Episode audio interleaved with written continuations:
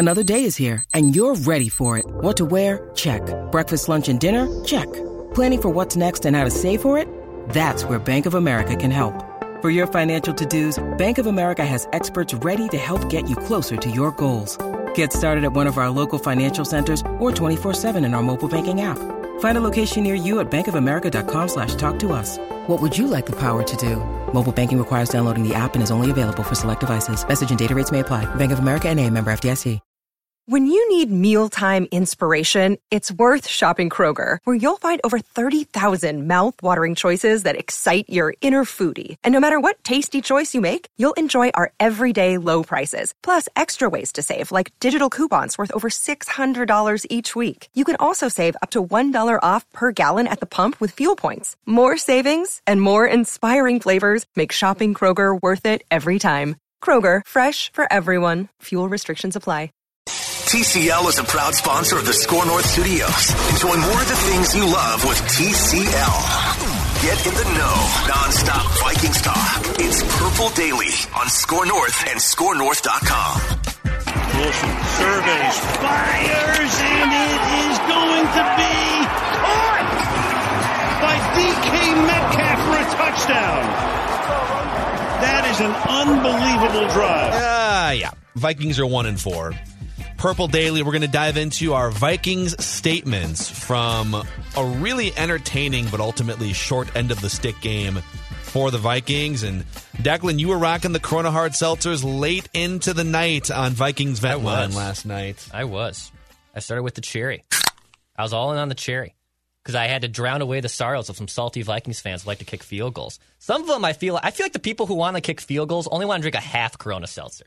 They just want to leave it half full. You're either all in or you're not. That's right. Do you want to win or do you not? And do you want to get all in on lime, mango, cherry, or blackberry lime? What do you want to do? The people who wanted to kick a field goal on 4th and inches are the ones that don't crush the can on their head when they're done. Okay. Yeah, I crushed both of them. Stone Cold Steve Austin style. I was ready to go.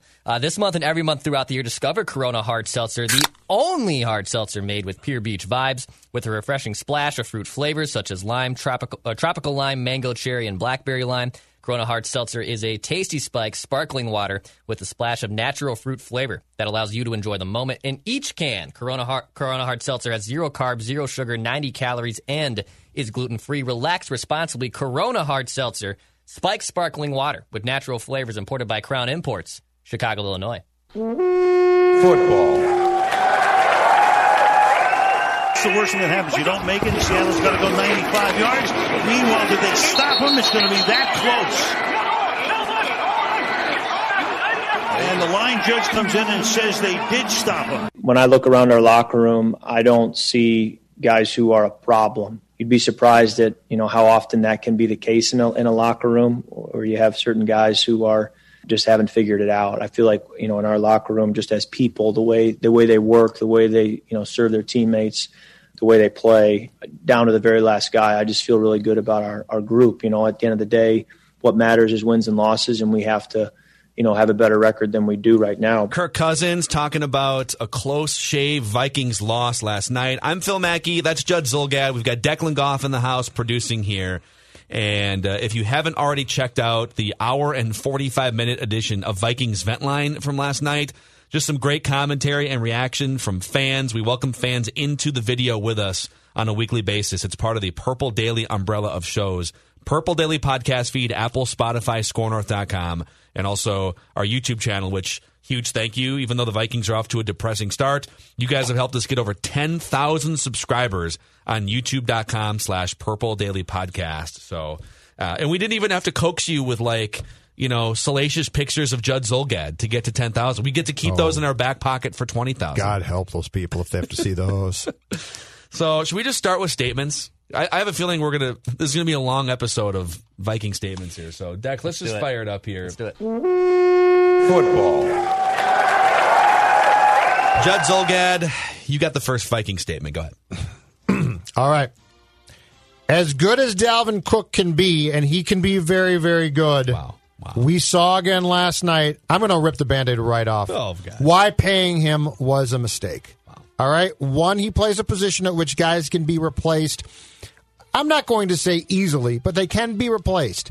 Two is, we talked about this going into the year and why we all agreed across the board that we would not sign him to the lucrative contract that he got, which he did then right before the season opened with a loss to the Packers.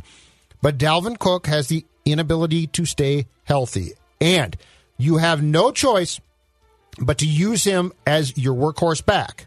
Like, if you're going to sign him, he has to be used. And last night, on the first play, offensive play by the Vikings of the third quarter, he caught a pass and hurt his groin. And my guess now is he's out for a while. Again, though, this is why we all warned you to be very cautious and to think twice about paying him. I actually blame you because you're the one. I got blame on Twitter. You're the one that was like, no, this dude needs to touch the ball 30 times a game. He does. That's the problem. 30 times a game. When, by the way, Christian McCaffrey last year, who touched the ball over 400 times over the course of a season, he was like the most high usage running back in 10 years or something. And his pace was like 25 or 26 touches per game. So sure enough, last night, rabbit ears over at the Vikings practice facility. Oh, that Judd Zoll guy, he's been pretty spot on with his takes. We're big fans of that Judd. I think we should take the Judd rule. And so Dalvin Cook was up to, let's see here, 17 carries and 5 receptions. So we had 22 touches in the third quarter. Oh, the Zoll guy playing very much in effect. And shock, he wears down, and it could have been his first touch, and he could have had a groin twinge, as Brad Childress would say. But this is the risk you run. Like, you knew when you signed him to a contract extension that he is a guy that misses games, and he's not a guy that has a proven track record of being a bell cow, 20, 25 touches on a regular basis. And so I think your point is worth entertaining in that Alex Madison comes in, and he touches the ball 20 times on the ground, 23 times overall, racks up, 140 yards of total offense, 5 yards a carry on the ground. Yep. For his career, he's just under 5 yards per carry on the ground. Yep. And I think two things can be true. The first thing that's true is Dalvin Cook is better than Alex Madison. Is anyone on the show disputing that? No, it's true. Dalvin Cook is better than Alex Madison. Yes. Yep. But Alex Madison is good enough to consider as a starting running back in the NFL, especially if he doesn't have to make $12 million. So it's an interesting talking point. I'm not going to totally savage you for it, but I will savage you for wanting 30 touches a game for Dalvin. But the problem is, I'm right on both counts. One, you can't pay him. Once you do, he has to be used to excess. And three, that's going to turn into problems because he does not stay healthy. That's the thing. Look, if this was a non-cap league, I don't care what you do. Go knock yourself out. Give Dalvin Cook all the money and give Cousins all of the money and just keep going. I don't care. If the Wills choose to go broke, that's their choice. But in a cap league, you have to think about how you're going to structure things, right, from a roster perspective. And that's why this conversation was so important. And Dalvin Cook's a great player. I love watching him play. Doesn't stay healthy. He's going to get hurt. And you gave him a contract in which you basically, in my opinion, set him up to get hurt because he has to be used a ton at that point, which is not ideal.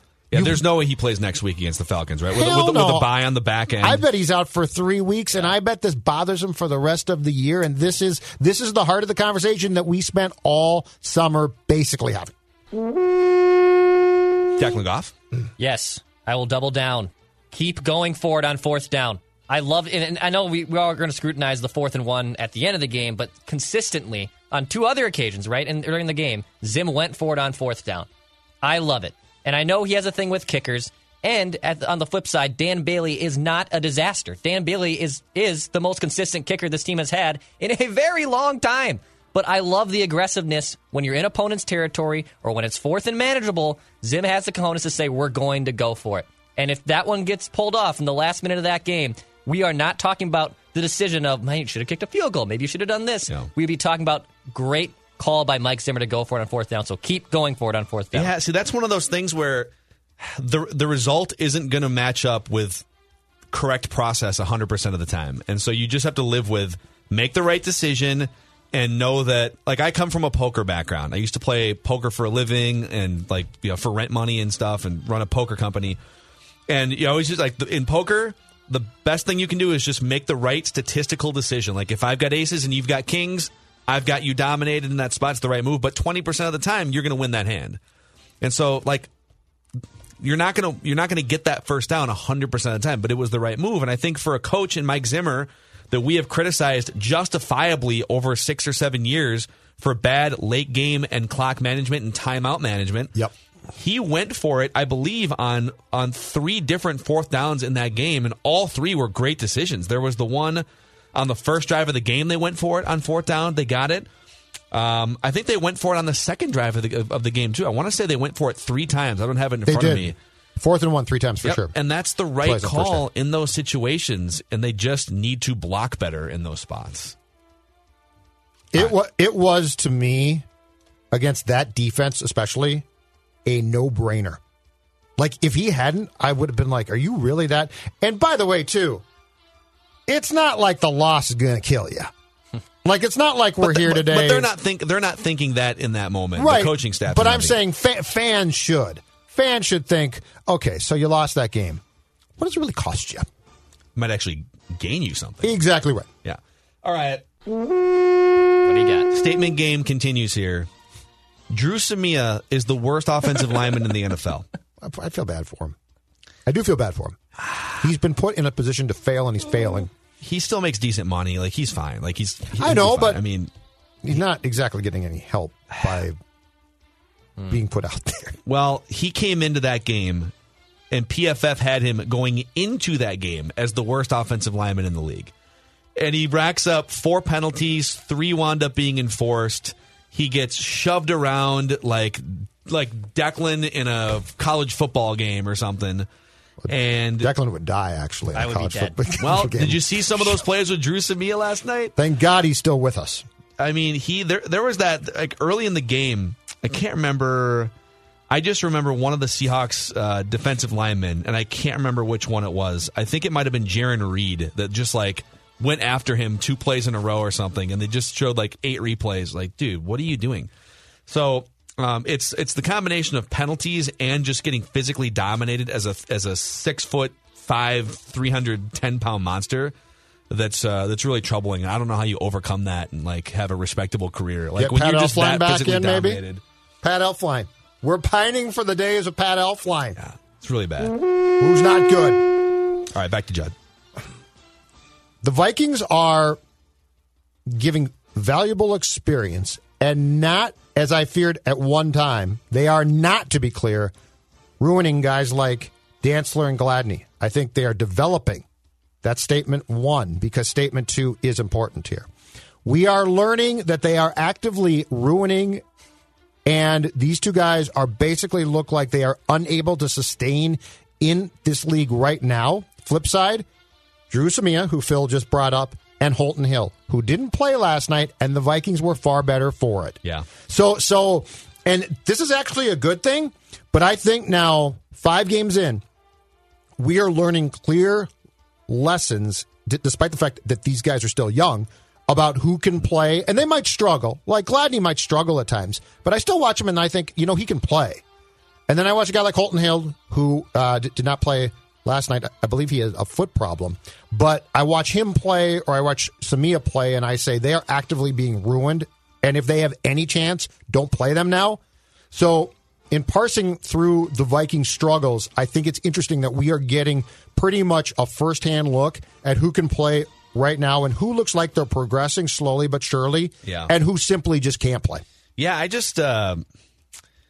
that's the line that you're trying to toe here is, like, how much are you risking just ruining a guy completely versus... Samia, huge. And maybe you just don't care. Maybe in the case of Samia, it's like, all right, you've been on the roster a couple years. Is this third year or second year on the roster? Whatever it is. It's second year. And, you know, fourth-round pick, right? You're a fourth-round pick. You weren't a first-round pick. And we're just going to see if you can play, man. Number 1, because we want to see if you can play. But number 2, like, and we just want to know one way or the other in 2020. Sure. But also, like, we need someone to play right guard. It's not like they have... It's not like they have an all-pro stashed away, but, like, oh, if Samia doesn't work out, at least we've got this veteran guy that's, you know. But playing him right now, you are actively sabotaging any chance that he has, in my opinion, at a successful career. But that's more like on him than the team, right, in this case? If it's a first-round pick, and if it's like Jeff Gladney, and he has to go against Aaron Rodgers and Russell Wilson. Yep. All right, I want to protect you a little bit. But when it is a physical one-on-one position. Right. And it's just like, dude, this is how life is going to be. They're not trying to like out scheme you. They're just trying to move you. And if you can't hold your ground, then you can't play in the NFL at this level.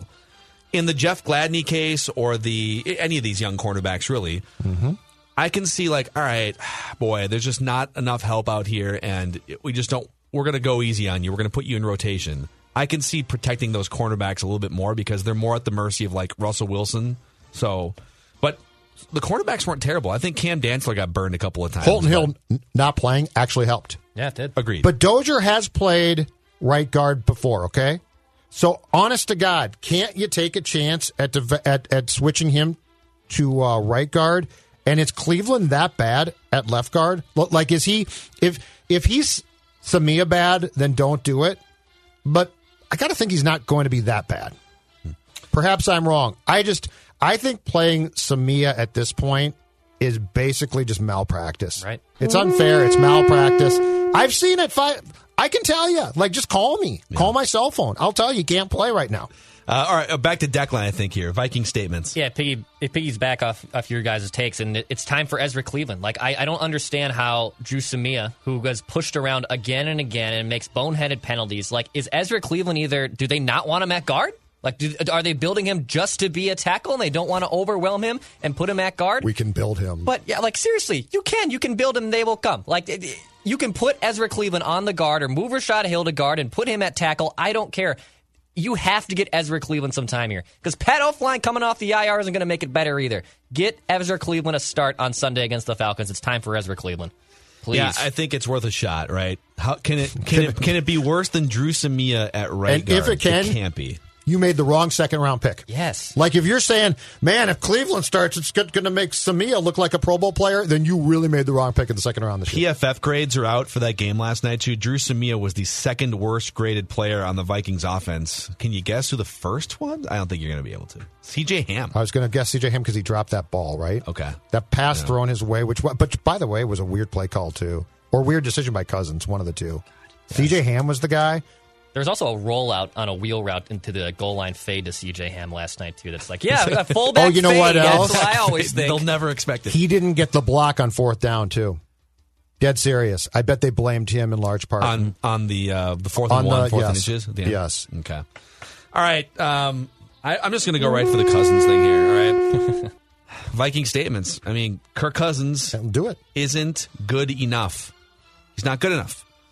This has been a theme on Viking statements. And the one thing I am so sick of hearing about, Kirk Cousins' record in October. He's a great fall, Zim crisp brought weather. That up in the production meeting with Michaels and Collinsworth. Kirktober is in full effect. That's right. He's a great Halloween season quarterback, all right? I wish I could give proper credit here. Actually, let me find this, because I did screenshot this tweet. One of our loyal listeners of Purple Daily sent me the Kirk Cousins statistics on those October record. I don't have it here. I don't have the credit here. I wish I did. He's really good in October, though. But his opponent's average record in October is something like 4-12. Yeah, it's like a 350 winning percentage. I saw this too. Okay. Yeah, it's something really bad. Yeah, like he's good in October because he's playing terrible teams that turn out to have terrible season than when you play an actual team. And so, yes, he deserves credit when the Seahawks jumped out to that 21-13 lead after the Vikings melted down, in large part because of Kirk Cousins and the terrible interception, and he gets stripped because he can never feel pressure. He deserves credit for bouncing back. So, yes, and he did put the Vikings in front with a touchdown pass to Thielen, and then the Vikings were unable to block and end the game on the fourth and inches, and he never got the ball back with enough time after that. And so all those things are true. But you know what else is true? When all the chips are on the table and you're playing the Seahawks or you're playing the Packers or you're playing any number of teams with quarterbacks that just flat get it done late in games, he is not good enough.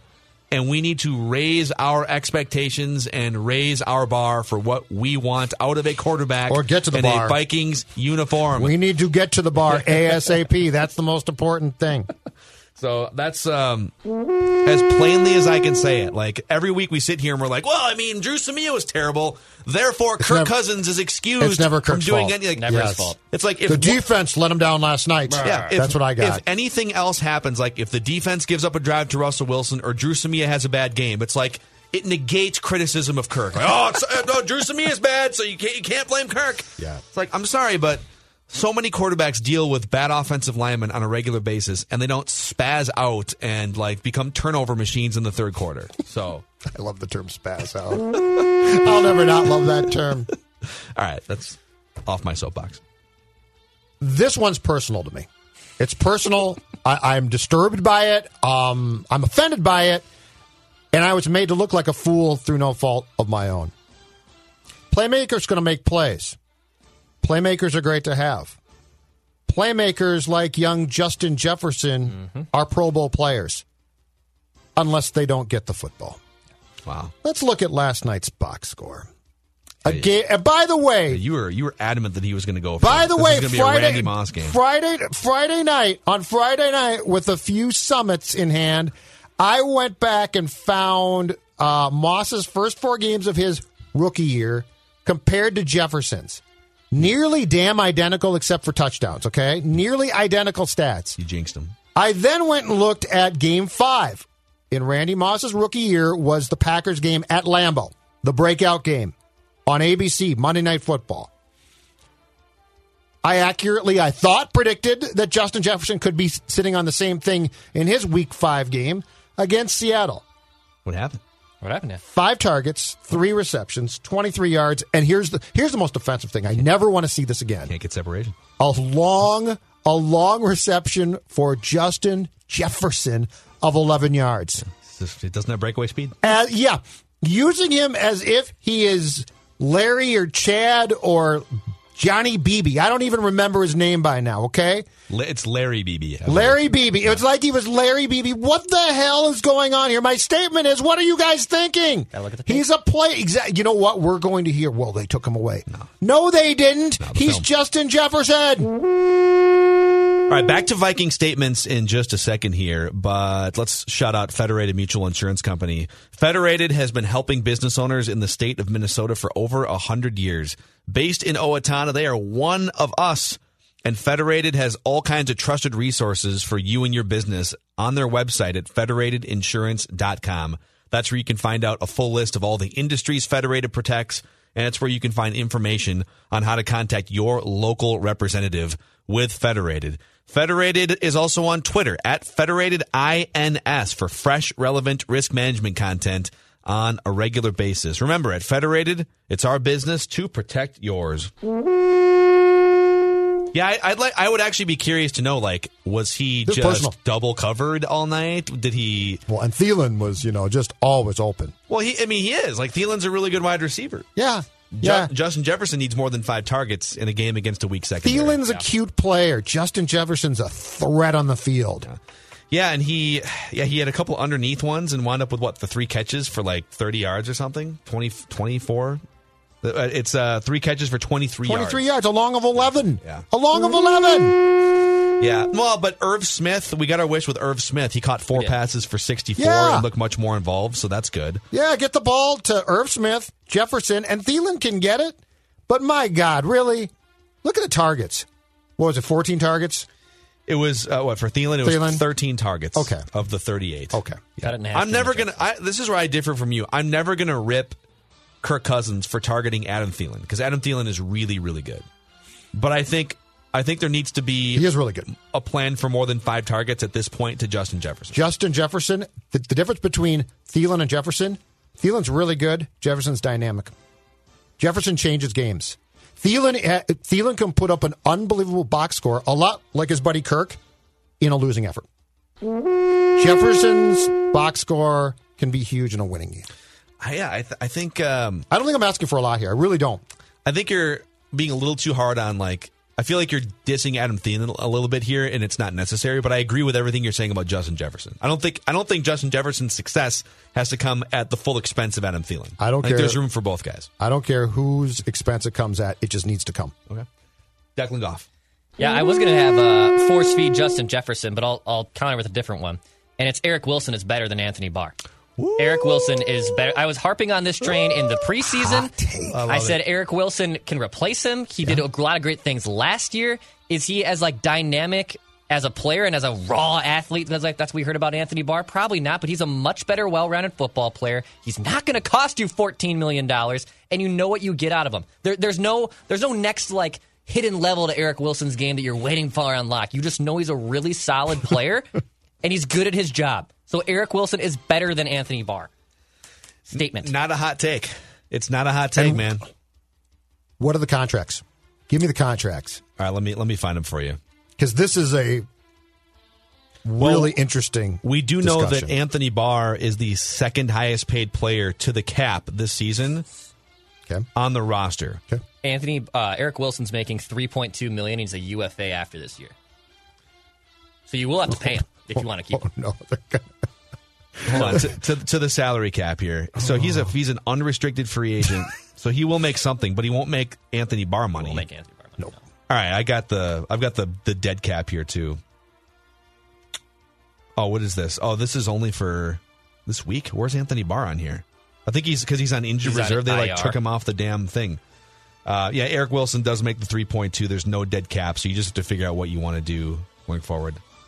Let me just scroll down here. I'm sorry, I'm holding up the show by doing this. I'm pretty sure though, like Eric Wilson can do everything that he can't do. Yeah, $12.7 million to $3 million. Of course, like I think if you're going to get rid of Anthony Barr, I don't think it means that you're going to give Eric Wilson like $8 or $9 million. Now, if Eric Wilson wants to make a lot less money and be the second starting linebacker, I'm good with that. But yeah, like he did get torched on a play by a tight end I've never heard of, but.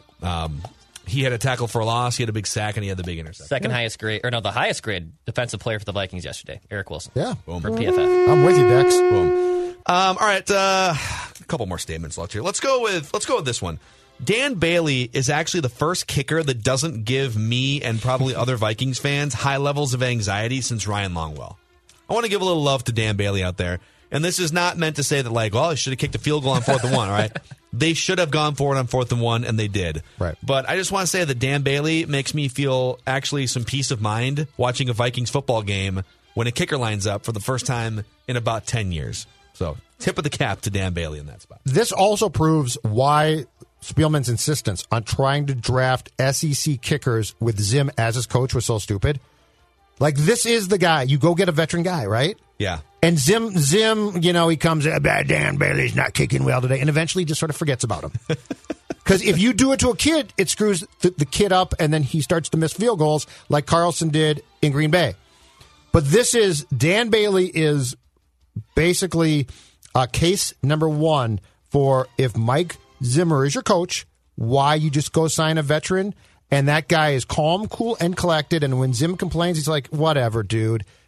And then he just starts to kick, and Zim forgets about it. Now, of course, if the Vikings do claw their way back into contention at some point, or maybe they're back in contention next year, I have now officially just jinxed Dan Bailey, and he will miss a clear-cut game-winning field goal in a big spot. Let's make one more lap around. All right. Yep. All right.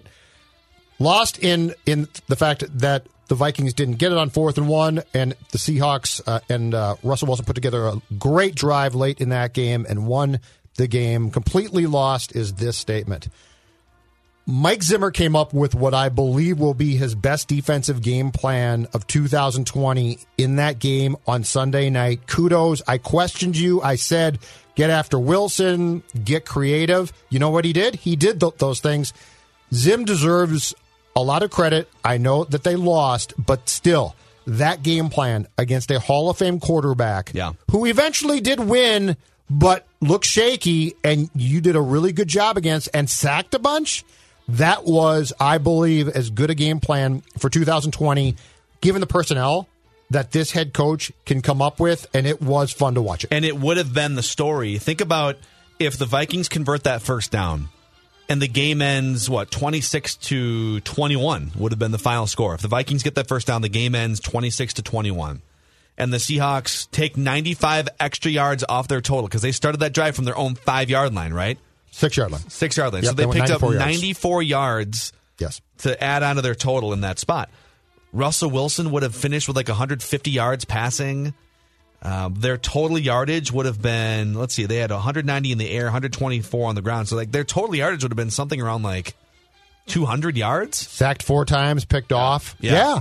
And it would have been, wow, what a defensive gem. But, of course, like, sometimes your best defense is converting the 4th and 1, so you don't allow a Hall of Fame quarterback the ball one final time with 2 minutes to go. Mm-hmm. That's a perfect segue, because my final statement is, don't ever put the ball in Russell Wilson's hands to end the game, Minnesota Vikings. Like, seriously, I don't understand how you think there's be a good opportunity where you can stop him, and then the two-point conversion being like this big hurdle of like, well, if he gets that, like, yes, just get that, and then we can go to overtime. So you're banking on the fact that, yeah, we're probably going to allow a touchdown. That's probably going to happen. But the two-point conversion, they won't have to get the two-point conversion. How about you don't put the ball in the best quarterback's hands? Don't, for any reason ever, put the ball in Russell Wilson's hands to end the game. That'd be my final statement from this game. Yeah, they tried. They tried to not do it. Now, kicking a field goal guarantees he gets the ball. Going for it is the right play, but you get Alex Madison. I've now seen that screenshot from up above again, and Alex Madison definitely missed going to his right for maybe a touchdown on that 4th and 1 play. Because he's not Dalvin Cook. Dalvin Cook probably does score a touchdown on that play if there's an opening to his right, because he's great at bouncing off. All right, final statement here. James Chris Hovan Lynch is a playmaker, boys. You're going with the white guy. You're going with the white guy. Well, they're both redheads. They're both interior defensive linemen. I thought James Lynch popped up. It's kind of funny to see him in the game because he hasn't had a ton of playing time. But James Lynch making a big play, sacking Russell Wilson in that game last night. So, all right, those are our Viking statements. Here, he's going to Hawaii, no question about it. Before we take off for this episode, I think we should add one more segment. Now that the Vikings are 1-4, okay, and now that the Vikings have firmly put themselves in the mix for a top 10 draft pick and maybe something better, I think we should award, for the people that watch and listen to this show on a regular basis, the Tank for Trevor people. We know that there's a ton of you, and we know that a lot of you are actually rooting for the Vikings to show some good things, but still fail in the end last night. What was our Tank for Trevor play of the game last night? Was it the Kirk Cousins interception? That would be mine. No question about it. Was it the 4th and 10 throw to DK Metcalf? No. Well, I'd go the Kirk pick, because that's the pick that Trevor Lawrence, if he was here, wouldn't throw. You know what, for me, it was the last drive of the game when you throw to Kyle Rudolph out of bounds for 10 yards. Just like that signifies that, like, you this guy can't do it. This is over. You literally threw an 8-yard route to a tight end, and he ran out of bounds. Slowest skill position player. That's it right there. You're tanking. Get the right quarterback in place. That's it for me. Seems like the guy that wouldn't be tanking, the starting quarterback who wants to keep his job, is the one that put up the most potentially tanking. He's unknowingly tanking, though. Yes. That's the key. Yes. Unknowingly. Well, with that, what's yours? I want a mock. It was the interception. Okay. It was the interception. Tankathon.com has the Vikings picking number 5 in the draft, okay? Okay. Let's just go through real quick here. Trevor Lawrence, number 1 overall, to the New York Giants. It's funny. They drafted Danny Jones and Trevor Lawrence. He's available. Well, if the Giants have the number 1 overall pick, they're either drafting Trevor Lawrence or getting a boatload of picks so somebody else can draft Trevor Lawrence, right? Yep. Let's see here. Justin Fields going 3rd to the Jets. So both New York teams taking the top 2 quarterbacks. Jamar Chase to Washington. Then the Vikings with the number 5 pick taking, according to Tankathon.com, quarterback North Dakota State, Trey Lance. I want a mock! How do you guys feel about Trey Lance as of right now, according to Tankathon.com? You know what? Being the first round pick. I don't feel great about that because of this. At 5... if the Giants are going Danny Dimes, which they might be, I'm going to get in that pick. I'm giving up whatever draft picks. Ooh. I don't care. I'm giving up whatever I have to get Trevor Lawrence with the Giants pick. And I'm giving them 5 back, so that's not a bad return. I mean, that's a start of a legitimate conversation for that draft pick. I'm going up. It would probably cost you... Okay. And so considering the other teams that would be looking to move up to, it would cost you almost your entire cabinet of draft picks next couple of years, from rounds 4, 3, 2. Yeah, 2 first for sure. Like the floor of at least 2 first. 5, round so my picks. 5 and then another 1, and then whatever you want to sprinkle in. but at least 2 first-round draft picks. I'm making the phone call, and I'm doing it. Wow. Wouldn't you guys? See, this is where it's tough. Like the phone call, yeah. I don't know. Number 5 seems like a really, really big stretch for Trey Lance right now. Yes, I agree. Yeah. I would almost rather either trade up for one of these 2 Power 5 studs or see if there is somebody else available later in the first round or the second round. Like draft a non-quarterback here and then go get another quarterback. Go get like a Tanner Morgan or somebody in the second or third round. But I think it's a must draft a quarterback draft at this point for the Vikings. I don't think you can just like go forward with Kirk and like run it back again. He can be your quarterback next year, but there needs to be a succession plan. If you go up and make a significant trade, and yes, Rick Spielman, give up a bunch of draft picks to get that pick, and you get Trevor, you might have solved your issue now for 8 to 10 years. Yeah, and you know, for people that, because I had this Tankathon discussion, I tweeted this out this morning at Phil Mackey, at Jay Zolgad, at Dex's tweets, and a couple of the responses were like, "No, they need a guard. No, they need a defensive tackle. Like these other holes, right?" Yeah. To which I say, "No, you need a quarterback that can overcome when needed the lack of a guard, the lack of a great defense." That's the Vikings' problem. The Vikings are stuck in a position where, because Kirk Cousins is their quarterback, they have to sweat every single other little nuance of the roster, and it has to be perfect, or they can't win the games that they need to. Yep. Or you could find a quarterback that can make it so that you're going to whiff on a couple of these positions. You're going to have a down year at defensive tackle once in a while, and still going to win 10 or 11 games. Finding a guard should not require being a top 5 draft pick, and I can probably find you one. If they draft a guard with a top 5 draft pick, we riot. Or a corner. Or a corner would actually make sense if they needed one, but they don't, and they're not going to. But I'm just saying, this whole guard thing, like, we're infatuated with finding a guard, not because it's difficult, because the Vikings have been so bad at it. Yeah. By the way, Rashad Bateman going number 25 to the Chicago Bears, according to Tankathon. Don't do that to Rashad Bateman. That young man does not deserve that crappy quarterback, whatever thing that they call it in Chicago. If that poor guy has to go to play with Nick Foles, he'll be pining for the days of Tanner Morgan. Yep. All right, that's a wrap on this episode of Purple Daily. We are your Vikings therapists, and we are here throughout the rest of this week and season for you guys. And thanks again for getting us to 10,000 subscribers on our Purple Daily YouTube channel. We'll see you guys tomorrow.